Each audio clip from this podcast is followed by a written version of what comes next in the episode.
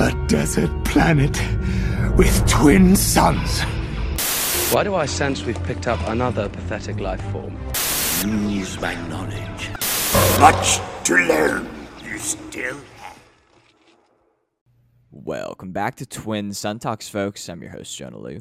Thank you so much for listening, and welcome to this month's edition of The Ability to Speak Does Not Make You Intelligent. The ability to speak does not make you intelligent. On this month, we have a returning guest, Mr. Caleb Oliphant. Caleb, how are you? I'm doing well, thank you.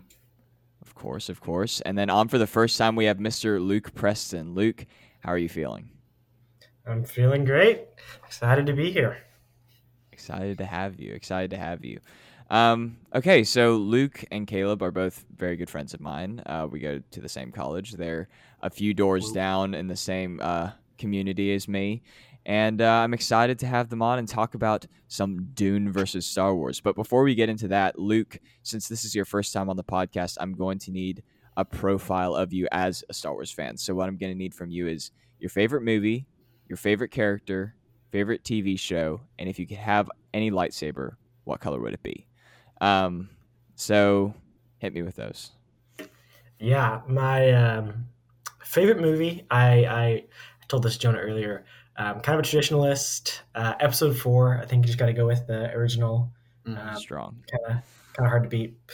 Um, then favorite show. Um, I also I don't know how you can not choose this, but Clone Wars is just the best. I- Agreed. yeah, I think Jonah agrees with me on that one. Um, I think Caleb may disagree. I don't know. Um, and then character again, I'm pretty basic, and also I don't know how I couldn't choose uh, Luke Skywalker. I'm you know Luke. course. Luke, I don't know. Um, yeah, kind of basic over here, but um, and then lightsaber color again, I would go with green because green is an excellent color, and It is. Luke. But so every every Halloween, I dress up as Luke Skywalker. That's just like my and costume. it works so well and i really respect that about you. And i mean yeah i, I think that that's a great i mean that's just solid you know? Like it's nothing too fancy but it's also just like there's nothing bad on there. So i, I really respect that. Caleb what was your show again? Are you the mandalorian or? Yeah, I said The Mandalorian, I'm pretty sure, Yeah. yeah. respect. Um yeah no i mean can't really go wrong with that either. But um okay awesome. Well like i said before we're going to be discussing dune versus star wars and uh, for those of my listeners who aren't familiar with dune i'm about to explain it so without further ado let's dive into arc trooper training Gentlemen, who wants to be an ARC trooper? I do, sir. So I'm just going to go through. I didn't write anything down. I'm just going to go off the top of my head and just kind of give a brief synopsis of what Dune is. And if y'all feel like I missed anything, you can feel free to kind of fill in any gaps that I leave. Um, but basically, what Dune is, it's a, a science fiction novel by Frank Herbert, and I think it's really fantastic. I read it for the first time recently, uh, this past spring, uh, in preparation for watching it in theaters uh, when it re-released for the Oscars but essentially what it is is it's sort of a space opera that has a lot of really cool political intrigue. Um, it's set on this desert planet called Arrakis, and it follows a noble family called the Atreides as they sort of gain control of this planet and navigate any of the uh, political espionage that is associated with that within the confines of the political theater of this universe. Uh, it's set like 10,000 years in the future or something like that, um, give or take a couple thousand. And um, it's so it's it's very advanced society. And unlike Star Wars, it's set in the future rather than a long time ago. And um, essentially, there are these uh, bad guys called the Harkonnens who betray House Atreides, and the main characters are essentially forced to assimilate with the native population of Arrakis called the Fremen.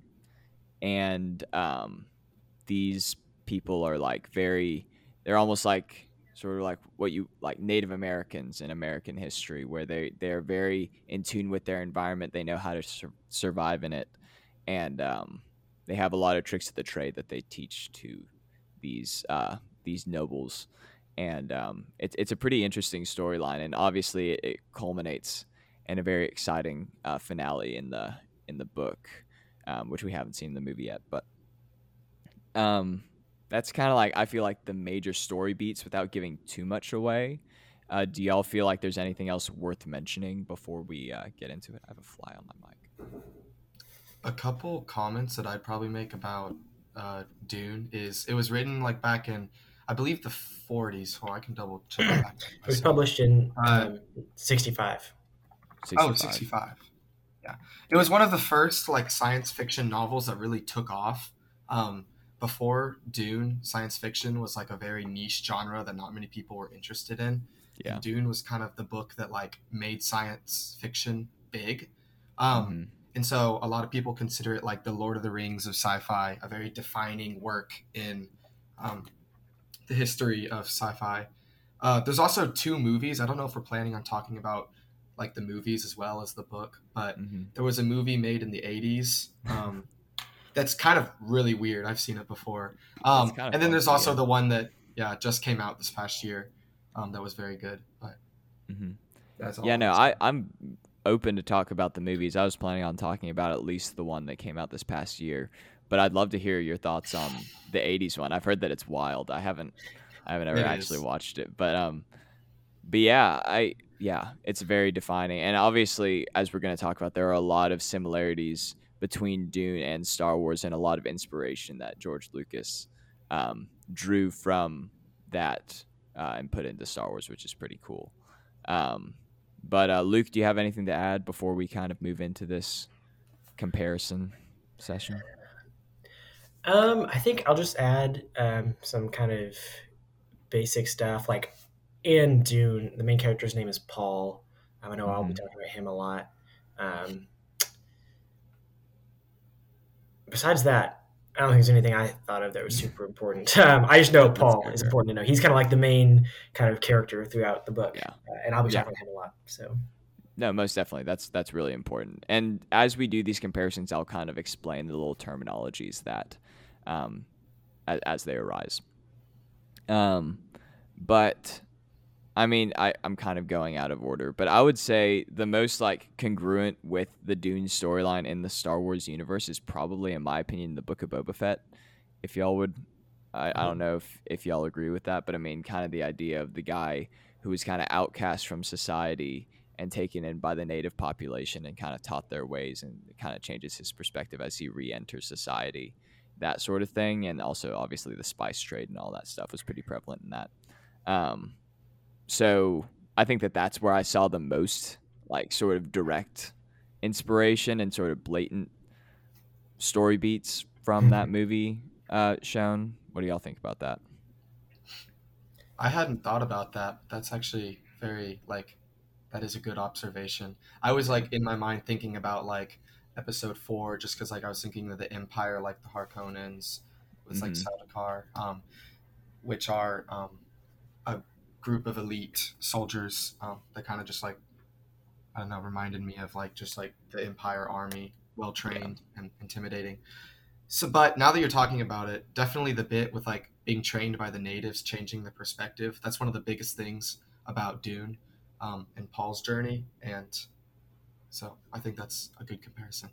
yeah totally Yeah, and I think um, the way that both in Dune and Star Wars, it's kind of like you know they're kind of forced out into the desert, you know, Mhm. by you know their circumstances, and they kind of you know stand off with the natives. You know, at first, you know, um, in Book of Boba Fett, he's you know taken captive by them at first and kind of treated awful, and then kind of like comes around. And same kind of thing with them, you know, like in the Dune, you know, they kind of have to stand off first, have a little fight with them, and then kind of come around and kind of assimilate. Um, and so yeah, definitely a lot of a lot of inspiration from Star Wars on, or I, I guess Star Wars drew a lot of inspiration from Dune in that. Um, but I think it worked. I mean, I think they. I really enjoyed the Book of Boba Fett. Um, I mean, probably not as much as you know some of the you know Mandalorian. Um, Yeah. But Book of Boba Fett's a whole other conversation. um, but Yeah. uh, I mean, but but yes, I, I agree that I think that it works really well within the Star Wars within the context of Star Wars. Mhm. But going into some more comparisons that are a little more specific. So the Bene Gesserits within the Dune mythos is this order of witches. I swear, there's this fly that keeps coming back. Got him. Nope. Shoot.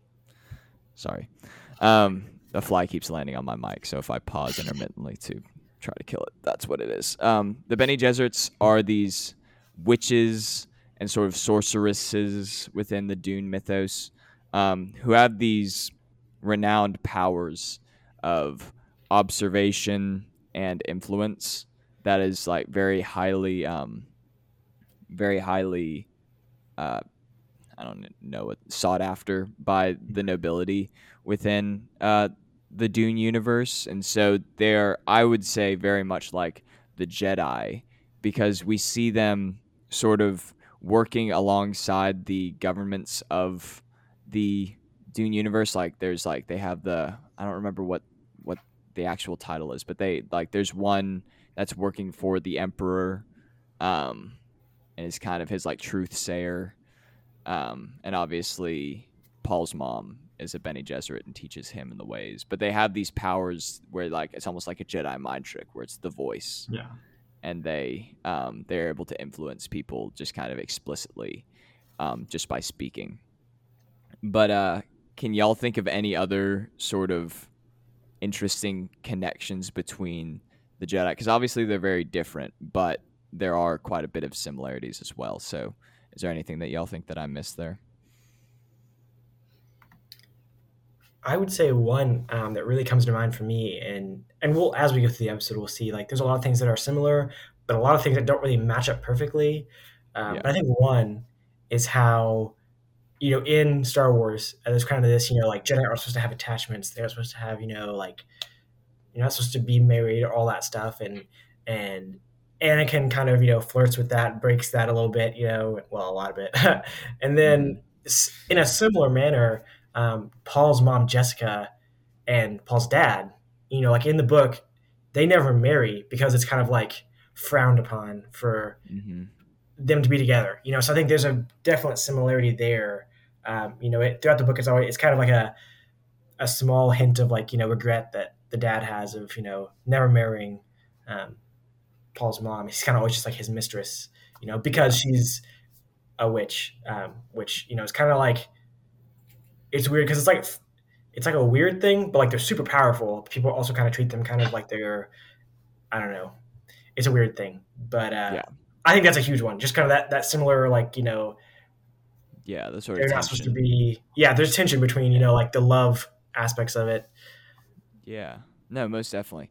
And I think that another interesting kind of layer to that, because there was definitely sort of that idea of like just kind of like the, the almost the status between the two, and there's a discrepancy there. But also like, and this is one thing that I think Dune has miles on in Star Wars as far as like the quality of it, but the politics Mhm. around why they choose not to get married is essentially like so that Paul's dad, uh, Duke Leto, can have leverage politically and like essentially he's open to marrying someone else in the sense that he could like form alliances with other houses in the by like kind of playing on their hopes that he would essentially expand their influence by marrying into their family and stuff like that. So by not marrying Paul's mom and leaving her as a concubine, then he kind of leaves his options open in that way. So it's really interesting, but also, I mean, yeah, your point is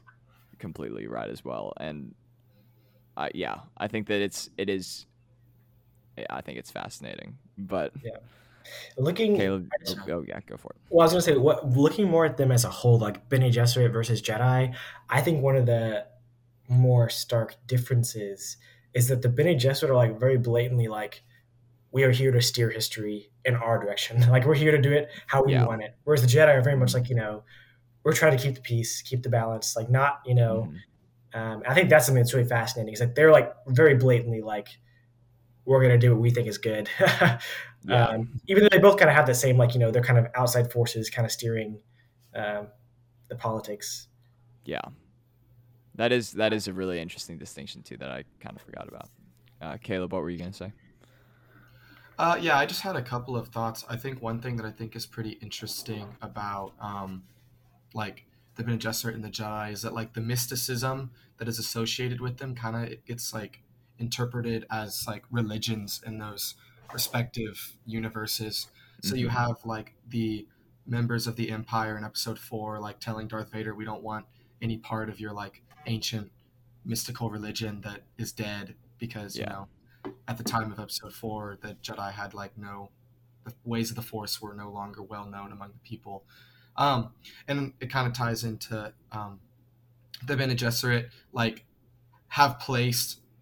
Th- There's this um, they because of their influence, they have like spread like rumors about Bene Gesserit influence and like Mhm. made them sound like chosen ones. They've like created religions among the Fremen so that like Yeah. whenever a Bene Gesserit comes to Arrakis, um, the Fremen in Arrakis will like accept that Bene Gesserit as like a chosen one according Yeah. to um, the religion that the Bene Gesserit placed there. Um, so That that like. Gesserit can like use that fact for power. Um, so that was just a thought that I had.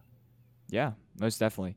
And are, have y'all read the book Plagueis? It's about Darth Plagueis and Sidious, and I have not, but I've heard you talk about it.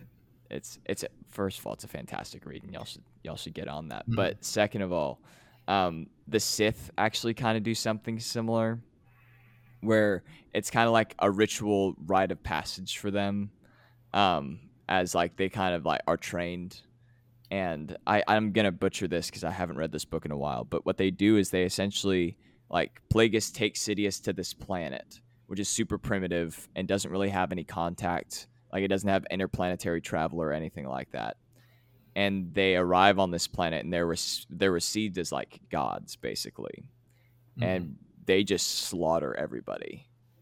But these people like expect this. They they understand that this is something that's going to happen, and they kind of like it's it's part of their culture almost, and it's been like ingrained in them that oh there are these beings that are kind of come down from the sky with like swords of fire, and they're going to just kill most of us, and we got to be ready for that. And so I think that obviously it's not quite the same as what you're saying, but just sort of that like having that status among these more primitive people, and not that the Fremen are o- overly primitive; they're pretty advanced, but like just having that status of almost like divine, like godly type small g god, but like godly status among these people. I think that that's a pretty interesting, pretty interesting observation. Yeah. Um, And speaking of the Fremen, this isn't this isn't the best comparison, but the best that I have is Fremen versus Tusken Raiders. But the hmm. Tuskens are I I think that it works very well in the sense that like they're both the native people of this desert planet. But I think that the Fremen are far more formidable than the Tuskens as far as warriors. I think that the Book of Boba kind of helped give a little more context to them, but just all in all, I don't think that Tuskens would do super well against like um I guess I kind of skipped over one, but the Sardaukar uh, like are taken out pretty easily by the Fremen. And if we're saying like Sardaukar are like Mandalorians, I don't think that I don't think that the Tuskens would do super well in that scenario. But that being said, what do y'all think about the the Fremen Tusken comparison? I definitely think that the Fremen are much more complex as like they they they're there's not there's so much more lore surrounding the Fremen Yeah. um, than there is surrounding the Tuskens. The only serious Tusken lore we really have is from the Book of Boba Fett. Um, but one thing that I think is really interesting is like how now correct me if I'm wrong, but like Boba Fett wanted to like unify the Tusken tribes from all over and like use that to like make the Tuskens a political power on Tatooine. And that's Yeah. kind of the same thing that Paul does um cuz Paul in the latter half of Dune becomes like a huge religious leader um among the Fremen. And so he like uses that power to like bring the Fremen together and become a major political power um, on Arrakis. And admittedly, I mean, Boba Fett does not succeed in his task, um, as we Mhm. see in Book of Boba Fett, but Yeah. Paul is more successful with that. But I think that's a pretty cool comparison. Yeah. Which, on the note of the Book of Boba Fett thing, sorry, Luke, I'll, I'll let you. But like, I thought that that was gonna end up being a really big part of the plot. Like near the end, was gonna he was gonna kind of unify all the Tuskens, and then that just they never paid that off at all. But anyways, Luke, what, what were you gonna say? Yeah, I think an equally interesting comparison would be the Fremen with the rebels, um, and just kind of thinking Okay. about how, like, it seems like in both stories, you know, kind of a huge part of um, Dune is that like the Harkonnens, kind of the bad guys, really underestimate the power of the Fremens. You know, they're kind of like, Yeah. oh, there's just a few of them here and there, or like they they don't stand a chance against us. And I feel like it's super similar in Star Wars with how they're like, oh, the Rebel Alliance is nothing. Like Mm-hmm. they'll you know they'll never stop us. And then obviously both of them, it's kind of like they come together and I don't know how much spoilers I want to have here, but you know they come together and and you know basically stop them from taking over the universe, taking over the planet, whatever. Um, but I think that's a less obvious comparison in like just physical sense. But I think there's definitely a lot there with like you know what they do in the in the in the plots. No, most definitely. And it also, like the way you were describing it, it sounds a lot like Ewoks. So, do you want to compare Ewoks to the Fremen? Yeah, I mean, it, I think this is a, a, a repeated theme. I think just throughout like society, not to be like Yeah. super like you know meta, but like there's always like that you know the this like group that's like you know looked over and like you know it's like oh they don't stand a chance and like you know the underdogs everyone wants a good underdog story you know but definitely similar to the Ewoks especially episode six where they kind of come together and like out of nowhere you're like whoa how did they like you know bring down the, all the stormtroopers here but Yeah. um, yeah, very similar. Um, you know, they all they all use um, almost guerrilla tactics. You know, kind of they Mhm. they fight their own way, but it works. And Yeah, most definitely. And talking about the Fremen a little more, just to give the context, they're actually I the Fremen are my favorite part. Just the amount of detail that kind of goes into them is really really interesting. And I'll talk about it a little. Well, actually, might as well talk about it now. This planet Arrakis, which is nicknamed Dune, so that's the namesake of the book, um, is really rich in this substance called spice. Uh, it's I think the technical term for it is melange, um, and it's this psychedelic drug that is just kind of perpetually ingrained in society on Arrakis. It's in the food. It's in um, just in the air. Like it's like these little sparkly particles that you can see uh, blowing across the sands, and um, it's very much ingrained in Fremen culture as well. They have these like distinctive blue eyes um, that sort of mark their status as almost like secondary citizens according to the nobility within the planet. Um, and also they have so obviously Arrakis is this desert world. So they have this interesting system. What are they called? They're called still suits, right? Mhm. um, and they essentially recycle the body's water to sort of um, just give you like a steady stream of hydration even in like a really intense desert environment which i think is fascinating and just like a really i mean it's disgusting but like also super super practical and super cool. And also like their whole like the whole concept of like spilling the body's water. And like essentially they like when one of them dies then they like break the body down.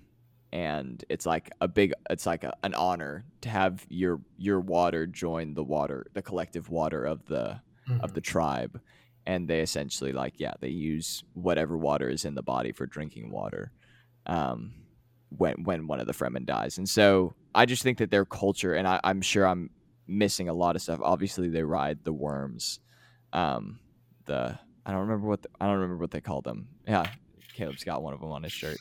Um but uh i don't remember what they're called like by the fremen in the book but I just think I just think that the the level of detail that was put into their culture and it all just like makes sense. Like I think that that's really fascinating and I'd love to hear y'all talk about that as well. There was a couple more things I wanted to mention about the spice. Um, there's, it's basically like spice runs the the universe. Basically, spice is the, it's Oh, yeah. used by the this uh, what are they called this the space traveling guild because all space yeah. travel on like the universe of um, Dune is like regulated by this monopoly of Mhm. these like mysterious people um, who use spice to like navigate because like Yeah. spice allows you to like see things that like you Mhm. can't normally see so like you can navigate the stars using spice additionally spice like allows you to like live longer which is Mhm. a lot of the reasons why the nobility seek after it um, but that was a couple thoughts about just like the way that spice runs the universe and Yeah. Dune. Yeah, and I know we've already kind of mentioned a little bit, but Dune is just so incredibly complex politically. Like his the world he builds is just um, brilliant, and Mhm. part of the reason I love it. Um, but that's one thing. Yeah, they really go into detail about the Fremen and just how they like they have these you know little um, they call them sietches, but like kind of like tribes, groups, and how they kind of all like it is like it's almost cultish. And it's like like Jonah was saying, like they're very much like you know they're all like family, but like they have all these like religious ceremonies, and like he's saying, when someone dies, they like it's an honor to like have your water given to the greater good of the tribe, um, and just very much yes, like they're um, you know they all use the spice, and it's kind of like it's all- I mean it's viewed as kind of a drug, but like a necessary drug. I don't even know how to. um, Yeah. But yeah, part of part of what really I love about Dune is how much detail they put into all these different parts and how much they really dive into, you know, the complexity of the Fremen. They're not just kind of like, you know, in, in Star Wars, kind of the Tuskens are kind of viewed as just like, oh, they're those people that are kind of weird. And like, there's some of that with the Fremen, but then it kind of jumps over to their perspective and you really see like, oh man, these are like, you know, real Mhm. people and like families and tribes. Um, and they're very powerful, obviously. Yeah. And they're also like really efficient in like moving through the environment and they're able to like completely circumvent these really trained military um individuals that are and they just completely overwhelm them just with their knowledge of the environment as well as their like their proficiency in like moving through it. And they have like a special walk that doesn't alert these giant sandworms to their locations. Mhm. Are they called like what are they called like like earth earth Um, breakers or so- what, what the, I know that they call them the makers. The s- makers, that's the what it is. Fremen do. And then there's also like a technical term that's in their language. It's like I don't know. I'm, I think I'm gonna butcher the pronunciation, but it's like Shai Hulud. Um, yeah, yeah, but yeah. yeah. That's right. And Um, actually, like this is, I was doing research, and one of the funniest things I found was there's actually a super huge connection to SpongeBob. If y'all remember the episode with the huge worm and SpongeBob, like it literally looks exactly like the worms from Dune. If y'all know what I'm talking about, I don't know, but I thought it was hilarious. I've never watched SpongeBob, but that's hilarious. That's amazing. Yeah. Um, well, yeah. I mean, Yeah, feel free to fun. dive into that. If you, if Well, I mean, th- there's there's no really like super huge connection. It's just like um, there's an episode where a huge worm comes out of the ground, and it's just it, like it looks exactly like the worms in Dune. Like it's got all the teeth. It's like a super huge circle. I mean, it's just like you know kilometers long. um, That's hilarious. So it's just kind of a random, random. I mean, SpongeBob is just random in general, but it it just I think goes to show how much how prolific Dune is in the. I guess SpongeBob is not really sci-fi, but entertainment genre, we'll say. yeah, yeah, good stuff. That's amazing. Um, okay, I kind of mentioned the Sardaukar before. Do we want to compare Sardaukar versus Mandalorians? I feel like that's another comparison that maybe falls flat. They may be closer to stormtroopers, but in the book, they're hyped up to be these like really elite warriors that are like unrivaled. So that description puts them more in like the Mandalorian camp, in my opinion. But Mhm. then when you see them actually like operating, especially against the likes of the Fremen, then you see that they're not super effective when they're not in a position where they can use their normal equipment because they can't use their shields or something like that because it like it puts like because of the weapon like the the the sound blast like it interrupt it and then it creates like this giant explosion i don't really remember the what the thing proper terminology happens- I believe there's the laser guns, which like shoot these Yeah. lasers, and if a laser gun comes in contact with a like energy shield, then it causes like an atomic bomb explosion, and Yeah. so It draws one really like. mm-hmm. Yeah. well that Oh, too what's the worms? Oh yeah, yeah, yeah, yeah, yeah. That is true. Um, yeah, the frequency draws draws the worms as well. Here's what for I would say. I think the best, like especially for Star Wars listeners, if you could imagine that the stormtrooper army were all Mandalorians. Like like the army of the Empire, but they were trained like Mandalorians, or they were Mandalorians. That's kind of what the Sardaukar are supposed to be, like this Yeah. really fierce, like high level, you know, army. But they're like their army of the Emperor in Dune. Um, Yeah. so if that was a thing, I think it would be like- that. Yeah, Go I ahead, think that the, the main like difference worth mentioning, like the Mandalorians are very like independent, like contained within themselves, but the Sardaukar are basically just like puppets to be used by the Empire. Like they serve the Empire, they Yeah. serve like um people, but the Mandalorians like do not like to like serve other groups. They like to be independent, and so Yeah. that kind of made me think that the Sardaukar are almost kind of like elite clones, which made me think of the Bad Batch kind of. But um, Yeah. Like clone commandos almost, or like mhm. arc troopers. Yeah. Yeah, ARC Troopers would be a good comparison. Yeah, it's. I mean, it is pretty tough because I feel like a lot of like the really elite warriors in Star Wars are like actually really good at what they do, whereas like I don't feel like we get to really see the Sardaukar really go all out. Like you hear that they're these like renowned warriors across the galaxy, and like Paul and and and his people are all like, oh my gosh, they're Sardaukar. But then these Fremen like just take them out like they're nothing, and that's kind of how they understand like, oh wow, that's there's something more to these people. But I feel like Mandalorian, like once again, it's like the Mandalorians versus Tuskens matchup is like there would be no contest. Like the Mandalorians would destroy them.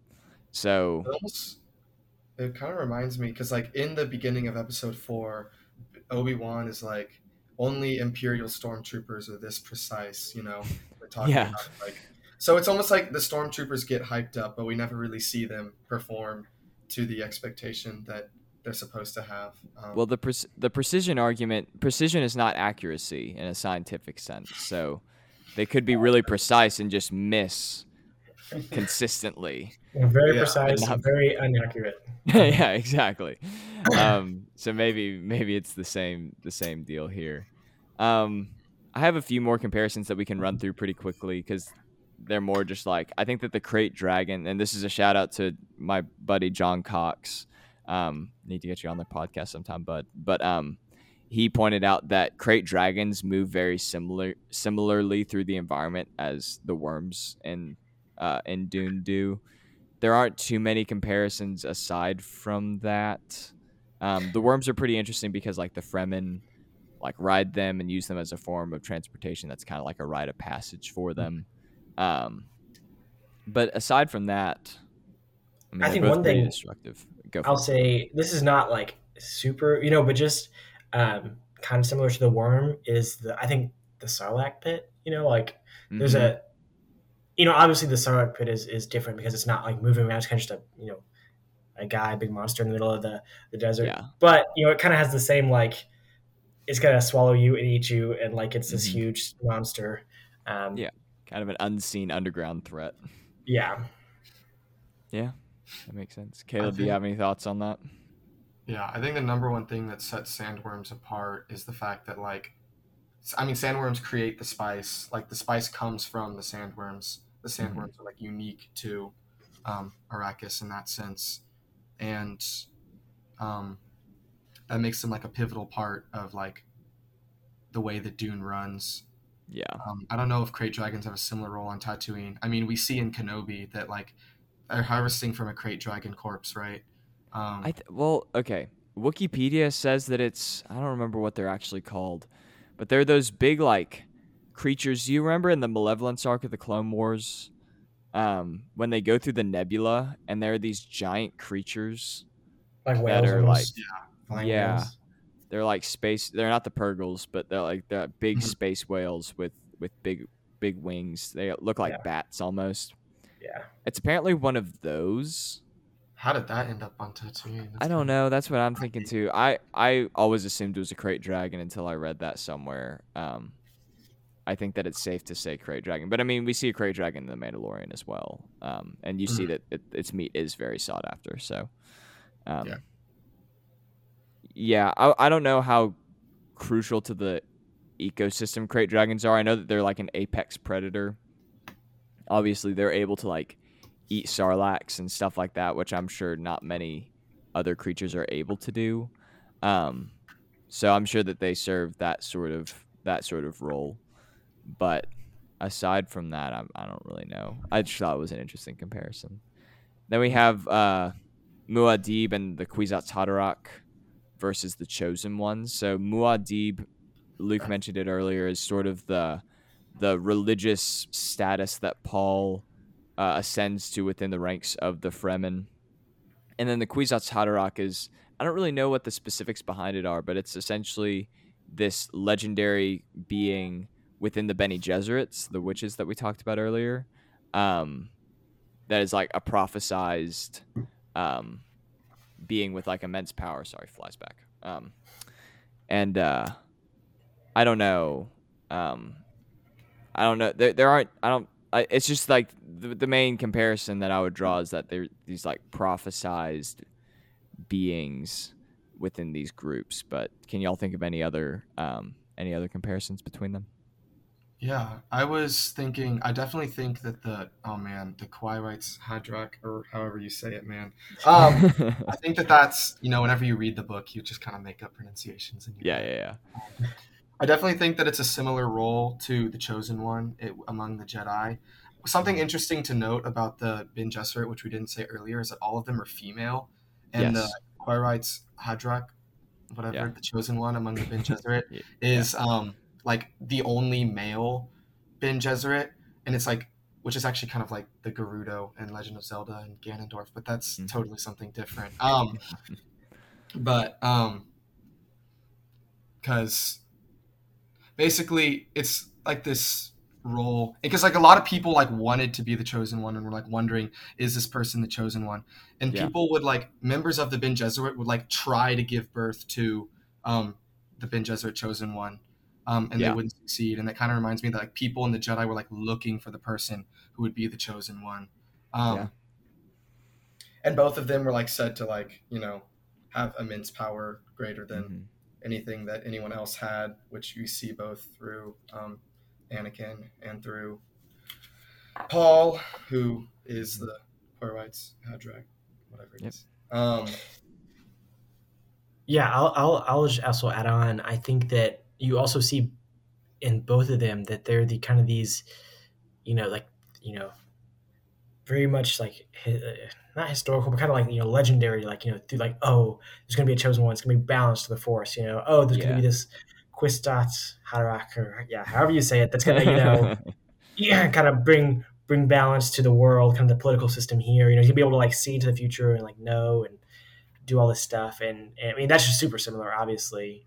Uh, but I think also what's super similar in both stories is how like you know once they find Anakin, Qui Gon Jinn is convinced he's like, oh yes, this is the chosen one, and the Jedi Council is like, nope, it's not him. You know, Mhm. and the same kind of thing.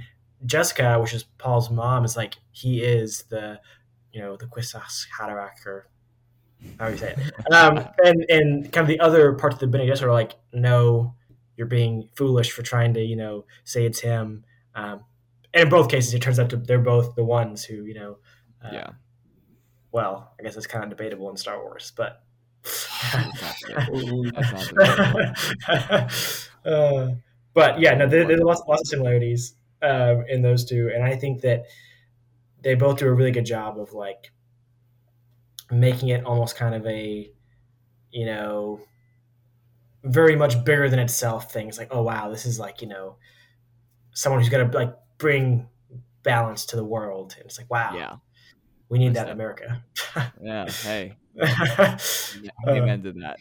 Um, uh, An I had a interesting thing- Oh, Oh, sorry. I, this is really quick. I don't think it'll lead to much of anything else. But the Bene Gesserits, it, it's implied that they have like control over what gender baby they have. I believe um, that's it's- correct. They don't. Yeah, they don't really go into detail about why that is. But like the, whatever the mother, the great, I don't remember what her name is, like what the title is, but the, the great mother, whoever's in charge of um, Mhm. Jessica uh, was like you were you were supposed to give birth to a, a girl, but you you chose to because Leto wanted a son. You gave birth to a son, and that's like yada yada yada. She was not happy with that. So um, I just thought that that was an interesting thing to add in as well. Yeah, But um, the term that you were uh, looking for was Reverend Mother.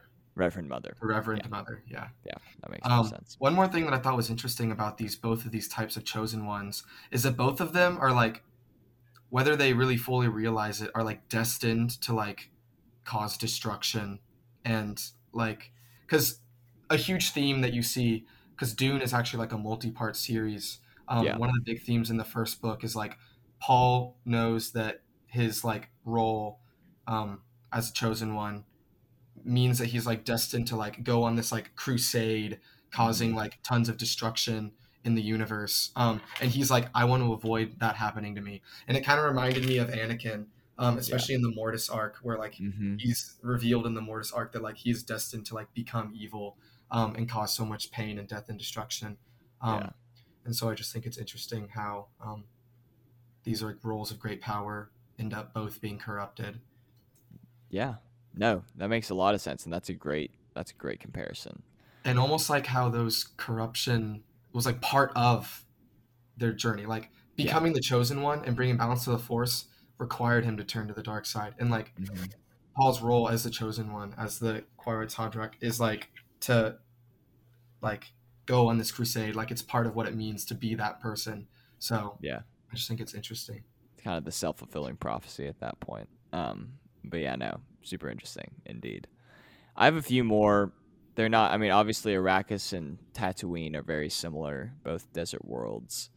Um, there's spice in Mhm. both. Like spice is a psychedelic drug, like the spice mines of Kessel and all that stuff. The Pikes are spice traders. Um, and we got lightsabers versus crysknives. I think that that's an interesting one because obviously, like, if you were to put a lightsaber against a crysknife, it probably wouldn't be too much of a like a contest. But like, as Mhm. far as their significance within the culture, like they're both very sacred weapons because Yeah. obviously lightsabers powered by kyber crystals. It's like a big rite of passage. crysknives are the teeth of dead sandworms, um, and so they have very significant cultural implications within both the Fremen and the Jedi. And uh, I don't know if there's much past that. Other than that, I mean, like the idea of like rebelling against a galactic empire is pretty consistent. But aside from that, those are the really the only ones that I have left. I figured I'd run through them and kind of bunch them together if y'all want to touch on any of them specifically. But um, yeah, what are y'all's thoughts? I mean, I think one that we can definitely come back to some of those, but just kind of continuing on with the chosen one thing is comparing, I think, Paul to Anakin um, and just Yeah. kind of the surrounding stuff. And it's interesting, like thinking about it, I see a lot of like, it seems like Paul actually compares a lot to both Anakin and Luke. That's kind of I like, agree. um, you know, it's kind of hard to, like I said, it's like a lot of things don't match perfectly. Um, but Mhm. it's fascinating how there's kind of always like you know this this guy who's kind of young has to accept a lot of power and to kind of you know become a very important figure and it's kind of you know like an older mentor who kind of helps him out then he dies and now they have to like deal with it all it's just kind of you know, there's a lot i mean that's just you know classic you know hero's journey arc there but um i think there's a lot of similarities but also differences i think that's the thing that i also notice is that at least I, I'll say this between Luke and Paul, I think that Paul is a, is a super super realistic person, like person, very realistic Mhm. protagonist. He's very much you know Mhm. not super optimistic and hopeful, and he's kind of just like this is the way things have to be, and like you know I don't know. But Luke is very much like oh we're gonna defeat the Empire and like we're gonna do all this and it's gonna be great. Um, I think that's something that's very fascinating. It seems like Dune has a lot more like of a realistic outlook on oh man, like this is gonna be really hard and, and painful. Whereas Star Wars kind of has the classic like it's good versus evil and good's gonna win. It's gonna be a great you know day. Um, Mhm. I think that's interesting. I think that kind of goes back to you know Star Wars is like a you know entertainment film industry. Um, well, at least in you know the first movies. Um, whereas Dune, I think, was a lot more of a you know it's a book in the beginning and it has a lot more about to say about like society and like the, Yeah. the realism there. But I see what you're saying. Yeah. I do too. That's cool.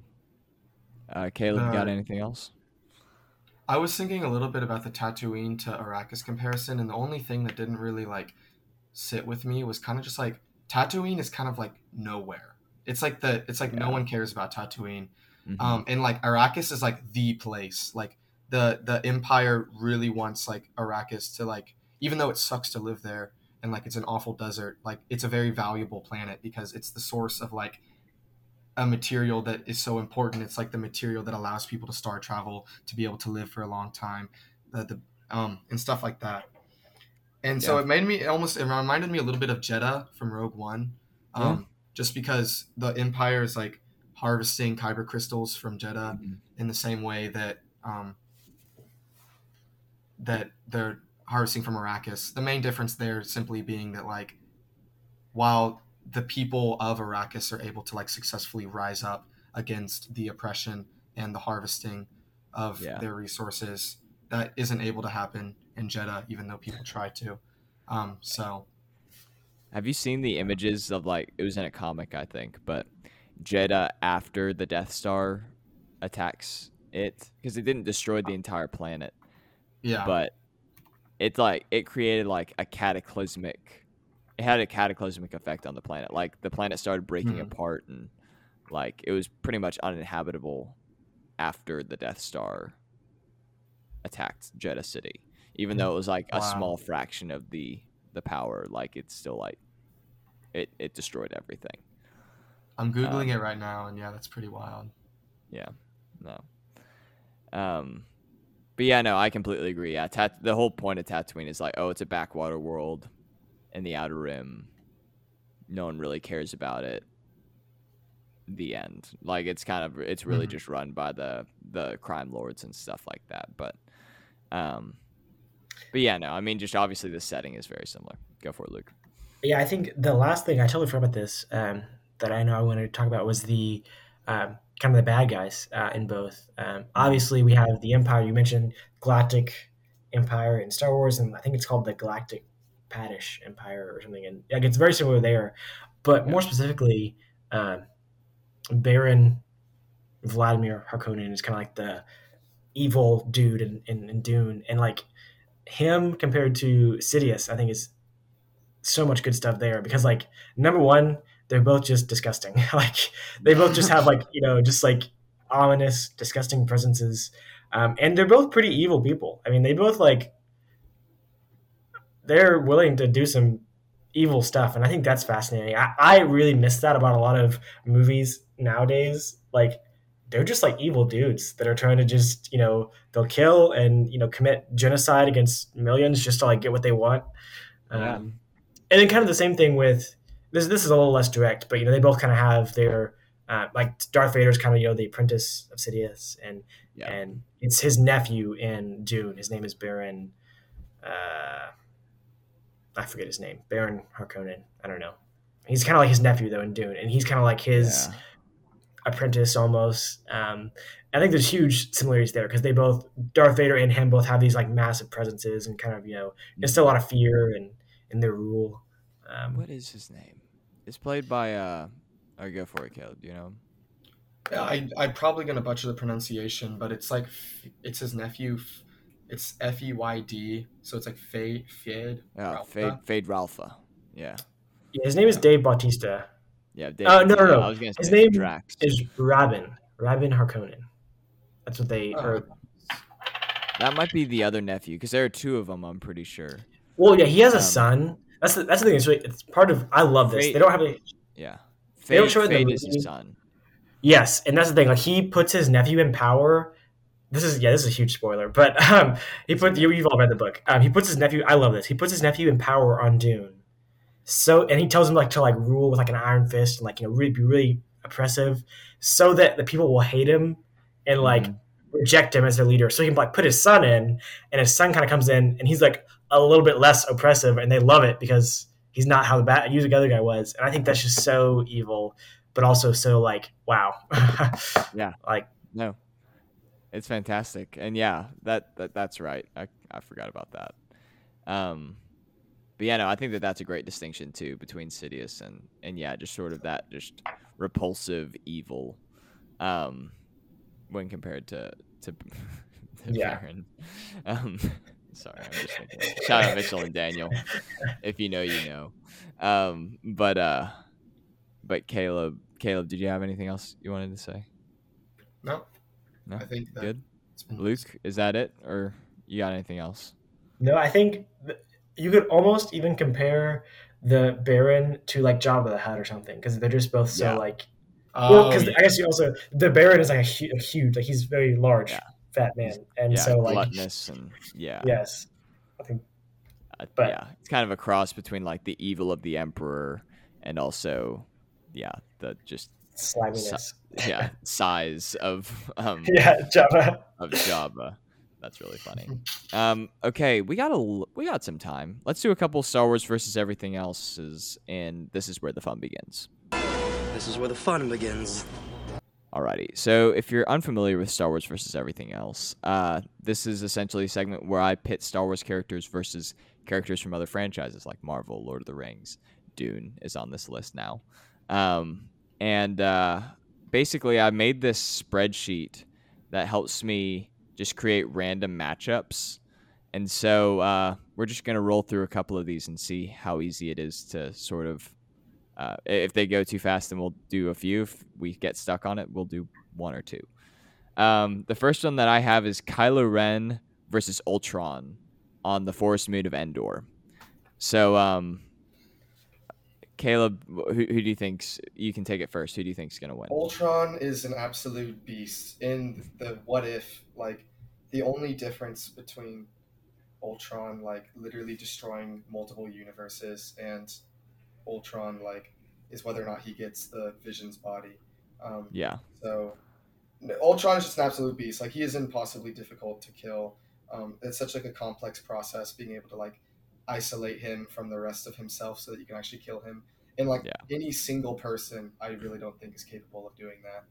So Ultron takes the cake easily, in my opinion. fair enough. Luke, what are your thoughts? Well, that's a convincing argument, but I don't know. Like, Kylo Ren's pretty powerful, and I'm just thinking, you know, the Force. I feel like I, I guess that Caleb has a very valid point in that you know Ultron has you know his electronic minions every himself is everywhere, kind of you know in in the system. But uh, I think Kylo Ren could easily take down like you know the body of Ultron. But that's the question: is Yeah. could he take down the whole system? I don't Yeah. know. I mean, the argument. So the the setting is the Forest Moon of Endor. So there aren't too many resources for Ultron to exploit as far as like See.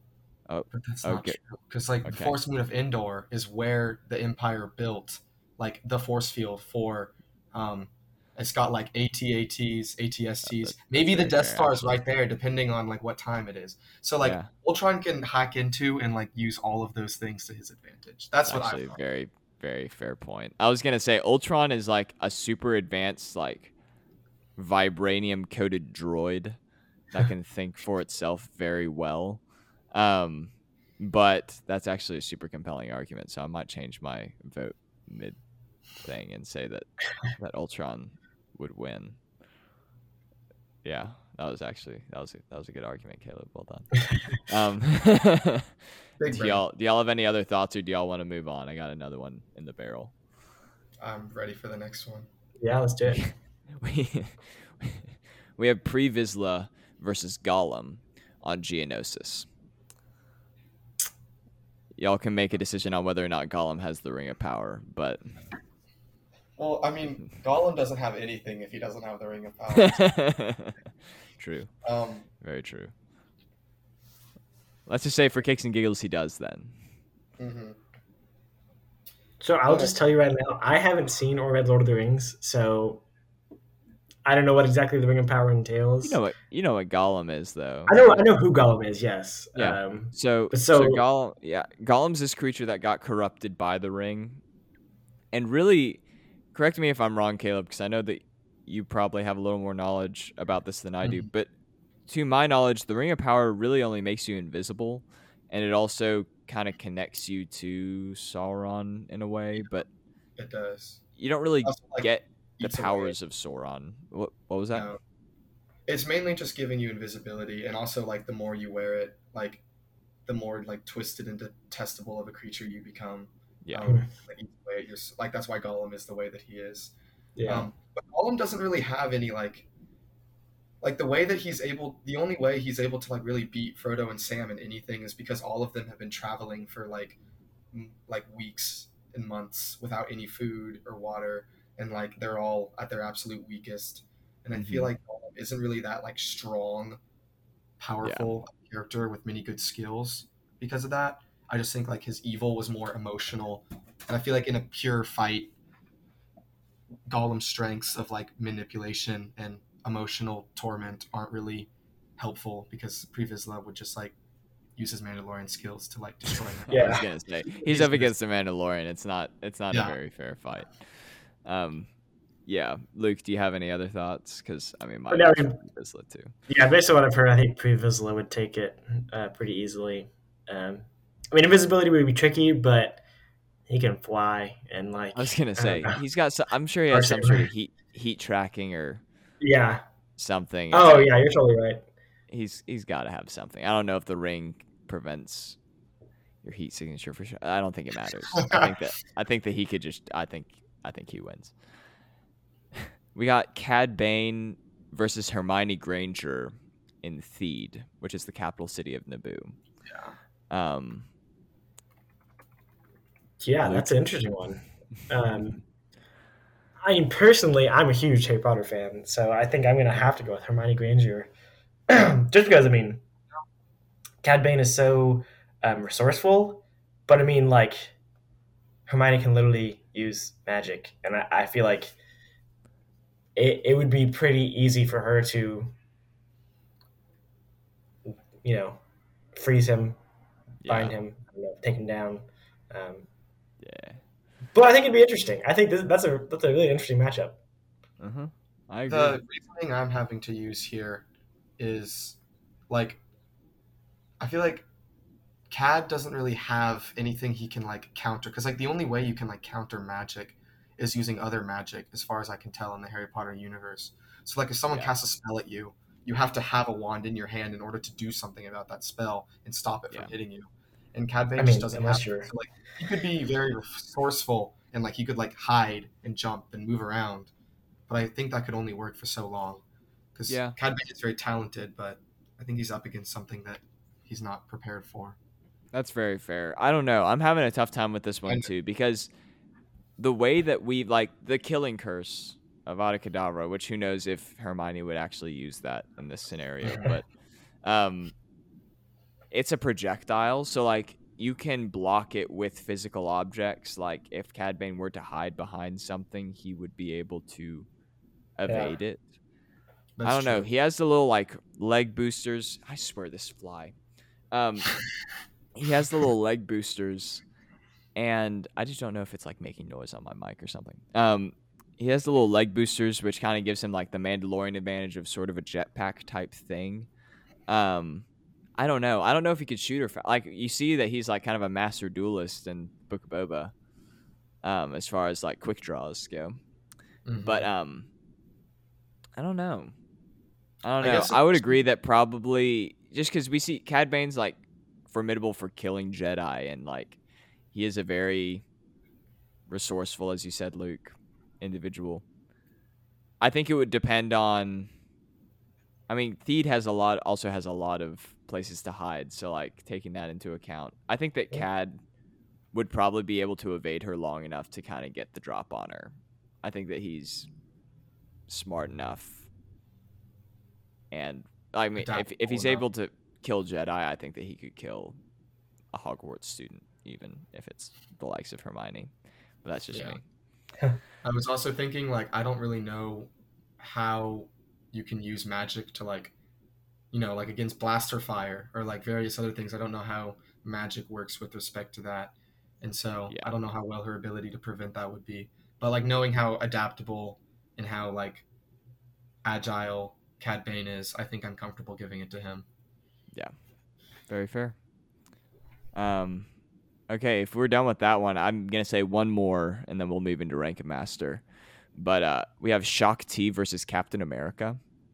Oh, Um, So it's it basically a Jedi versus Captain America.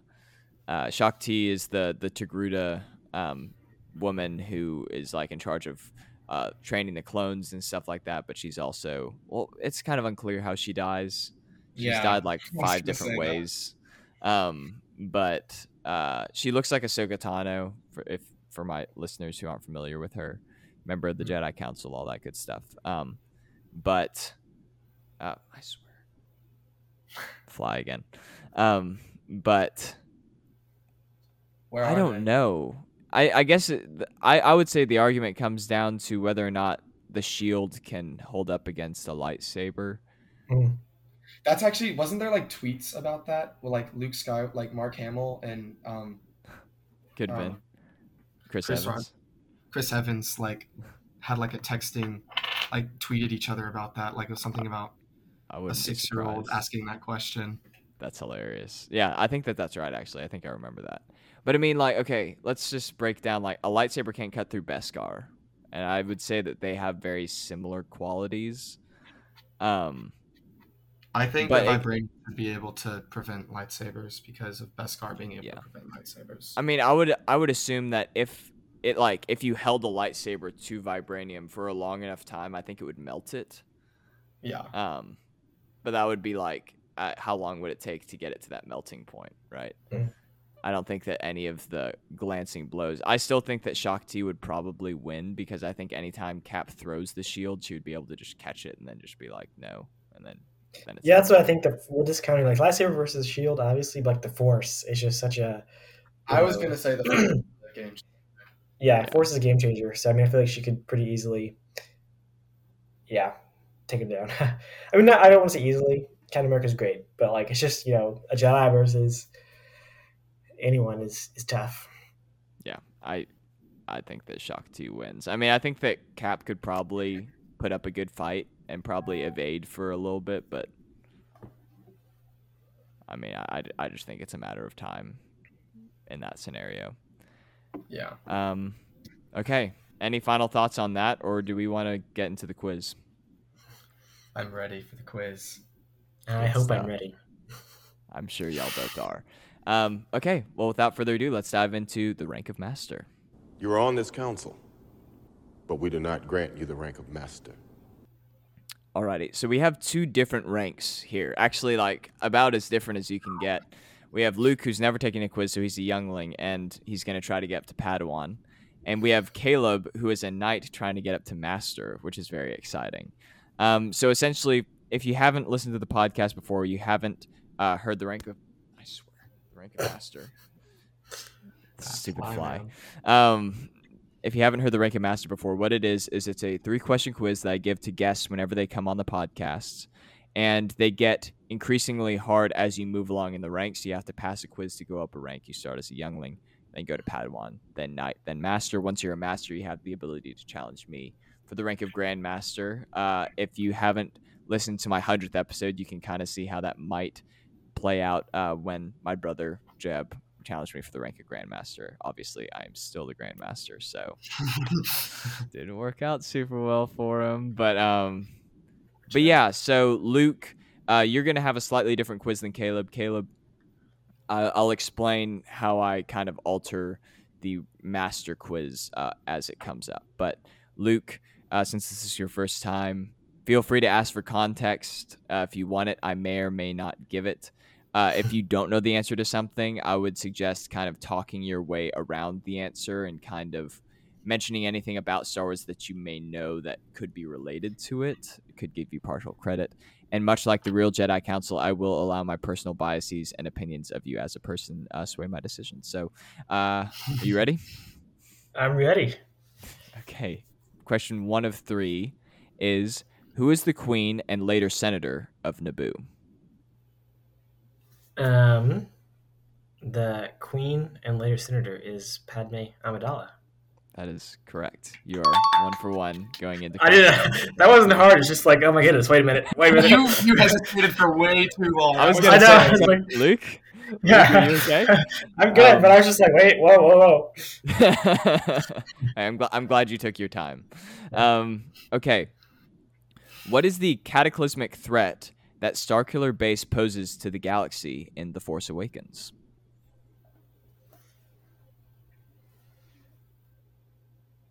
The cataclysmic threat. Well, um, Just not overthinking this because this is the easiest quiz that you will get. okay. Um, I mean, it's very similar to the Death Star in that it could destroy your planet. Yes. Is- okay, yeah. yeah. yeah, yeah. Um, yeah, no, it is able to destroy planets. And also, yeah, interestingly like Star enough- Killer? No, yeah, Star Killer Yeah. base. Okay, yeah. Yeah, yeah, that's what I said. The cataclysm. Oh, okay, yeah. Star Killer base. Um, but uh, it actually like I kind of forgot about this until I wrote this question. Like, it drains suns to power itself and like get enough power to like shoot the laser. So that's another Yeah. technically another threat that it has to the galaxy is that it could decimate your sun. Environmental, yes. Yeah. Sorry. The fly the fly has been very persistent in the latter half of this episode. It's just all over me. Um Okay, and you're two for two going into question number three, which is according to Princess Leia, who is her only hope? Uh, Obi Wan Kenobi, Correct. Good job. Um, okay, you went three for three, and uh, I think that's pretty decisive. You have uh, earned the rank of Padawan. So congratulations. How do you feel? Good. I'm ready for my braid. Mm. Okay, good stuff. Yes, sir. yes, sir. That, that should be that should be a thing. I should get some braids and just pass them out whenever. Just ship Please. them off. Um, that's hilarious. Um, okay, well, congratulations, Luke. Uh, it's time for Caleb's quiz. So Caleb is going up to the rank of master. Uh, you've had the most unique journey out of everyone because I think that Mhm. you've only had one quiz on air because Yeah. uh, Caleb's been in one other episode. He was in my Rebels roadmap, um, which is really awesome. You should go back and listen to that after you're done with this episode. But we had some technical difficulties the first time we recorded it where my audio was just awful. And so he had already taken his Youngling quiz and he he aced it. And so I allowed him to stay at Padawan and uh, go up tonight in that last uh, episode that we had. So he's had a very unique journey, but but we're glad to have him. And for the rank of master, I have an ongoing list of questions that I just have numbered. And to prevent my biases from affecting the questions, I just put those numbers into a randomized generator, and uh, I spin the wheel three times, and then whatever those numbers are, that's what you get. So, um, they are the the hardest questions, and they kind of they they range in their difficulty. So you kind of get what you get, and Don't fuss. we'll see bit. how you do. So, Yeah, Caleb, are you ready? was- Oh, go for it. I was gonna I'm ask. I was like, I thought Caleb's only been on once, but that makes sense. I'm glad you explained that. That. Yeah. Uh, Yeah. No, I it was kind of a thank you for being patient with me and literally having the same conversation two different times. Um, It was a good so I- conversation. you know. it was a great conversation. It was fantastic. But um but yeah, no, I felt like that was the least I could do in that situation. Um but yeah, Caleb, are you ready? I am ready. Okay, on your on your journey to Jedi Master. Um, question number one is: What is the traditional weapon of the Tusken Raiders? That's the thing we see in the book of Boba Fett. It's like long and has the pointy thing at the end. I will not be able to tell you what it's called, I'm afraid, unless. And I believe the tradition behind it is like they get that worm that Boba Fett has, and it like causes them to go into the desert and find this material. Yeah, Um, so I can like give all the context, but I don't think I could get the name for it. that's fair. Um, it's it's a type of obviously a type of stick. It has stick in the name, and it starts with a G. If you could, if that helps jog your memory at all.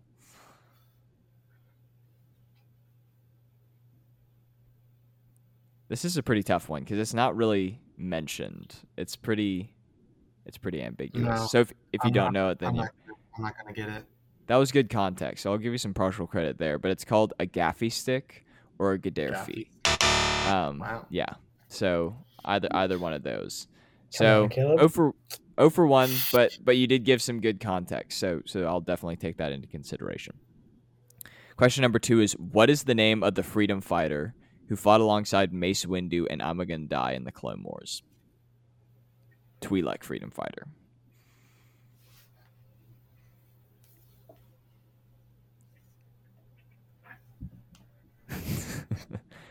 Um, Um, it's not. it's not anyone. Is it someone related to Hera? Is it one of those characters? it is Hera's father. What's his name? I should know this. Oh my goodness. He's also in the Um, Bad Batch. and Yeah. um, Um, Syndulla, Syndulla, some, some, some Cham Syndulla. Cham Syndulla is correct. Yes. So Yes. that was really impressive. I don't know how. You, yeah, that was good. That was very good. Um, It was yeah, in- Cham it was Syndulla is the orange-skinned Twi'lek, um, who is very influential on Ryloth, and yes, is the father of Hera Syndulla, who's one of the main characters in Rebels. So you're one for two, um, going into question number three, which is what is Captain Rex's identification number? This one's hard. This one's very hard. No, I'm trying to think the Umbara, the Umbara arc. Yeah said- that's that's the best shot you got is yeah and so yeah for for context um yeah clones all have numbers aside from their personal names that they either give themselves or are given by their brothers or jedi generals um I want to say that it has twos in it and has sevens in it. Um, it's like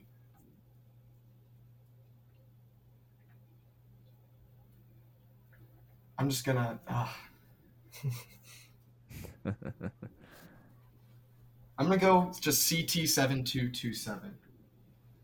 that is pretty correct or not pretty correct it's pretty close it's actually ct 7567 Ah, Um, and so I think you might have been getting it confused with FN two one eight seven because that one's got the two in Mm. there, and that's Finn's number. So that's probably where from. Very close, but not quite. Uh, you went one, four, three with some pretty, pretty close answers. I gotta say, as the Jedi Council, I, I don't think that you're quite ready for the rank of Master yet. Good with But. I'm okay.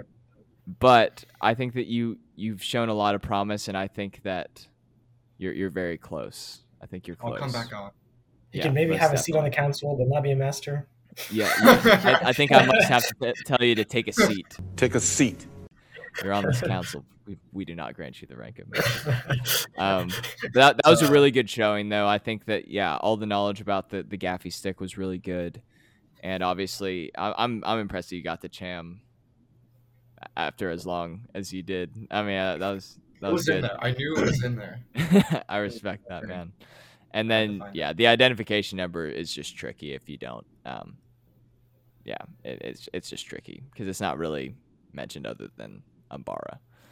Yeah. But it was a good showing, all all the same. Luke, congratulations on Padawan, and yeah, Caleb, we'll definitely have you back on, and you'll you'll get another crack at it. But um, Yes. that being said, that's about all that we have for Rank of Master. Let's dive into a little bit more. I didn't say I didn't say it correctly. I normally say this wouldn't be a proper episode if I didn't leave you with just a little bit more, and that kind of threw me off my rocker. But anyways, um, what we uh, what I have for you today is that Arrakis worms can grow up to two thousand four hundred and sixty feet in length, and uh, what we compared them to earlier were krayt dragons, and they only grow up to around one hundred and forty-seven feet. So Arrakis worms are quite a bit bigger, um, and just based on that scale, I would assume that like krayt dragons are only the size of like in like a, a juvenile Arrakis worm at that point. So just kind of some interesting numbers, but that's about all that I have. Luke, Caleb, any final thoughts? Go Twin Sun Talks. Listen to Twin Sun Talks wherever you find your podcasts. And follow Thanks them on. Instagram. Appreciate that. Thank you very much. Yeah. I'll just also say, yeah, read read the book of Dune and watch the movie. Movie, um, the 2021. We didn't actually talk about that, but the 2021. I haven't seen the old one, but the 2021 one is probably one of my favorite movies. It's just beautiful, uh, cinematically, and just a pretty amazing adaptation of the book. So read the book, watch the movie, and also Star Wars is good too. most definitely, most definitely. And uh, yeah, we didn't end up talking about the '80s version, but maybe, maybe another time. Maybe we can all watch it and then come back and and and talk about it a little bit more. But um, but yeah, love to hear it and appreciate y'all both coming on. Um, and yeah, like Caleb said, follow us on Instagram at Twin Sun Talks. Subscribe to us on YouTube, Twin Sun Talks Podcast, and follow and listen wherever you get your podcast by searching Twin Sun Talks. That's about all that I have. Thank you for listening to this ability to speak, and you've taken your first steps into a larger world. May the force be with you, and I will see y'all in the next episode. Bye, friends.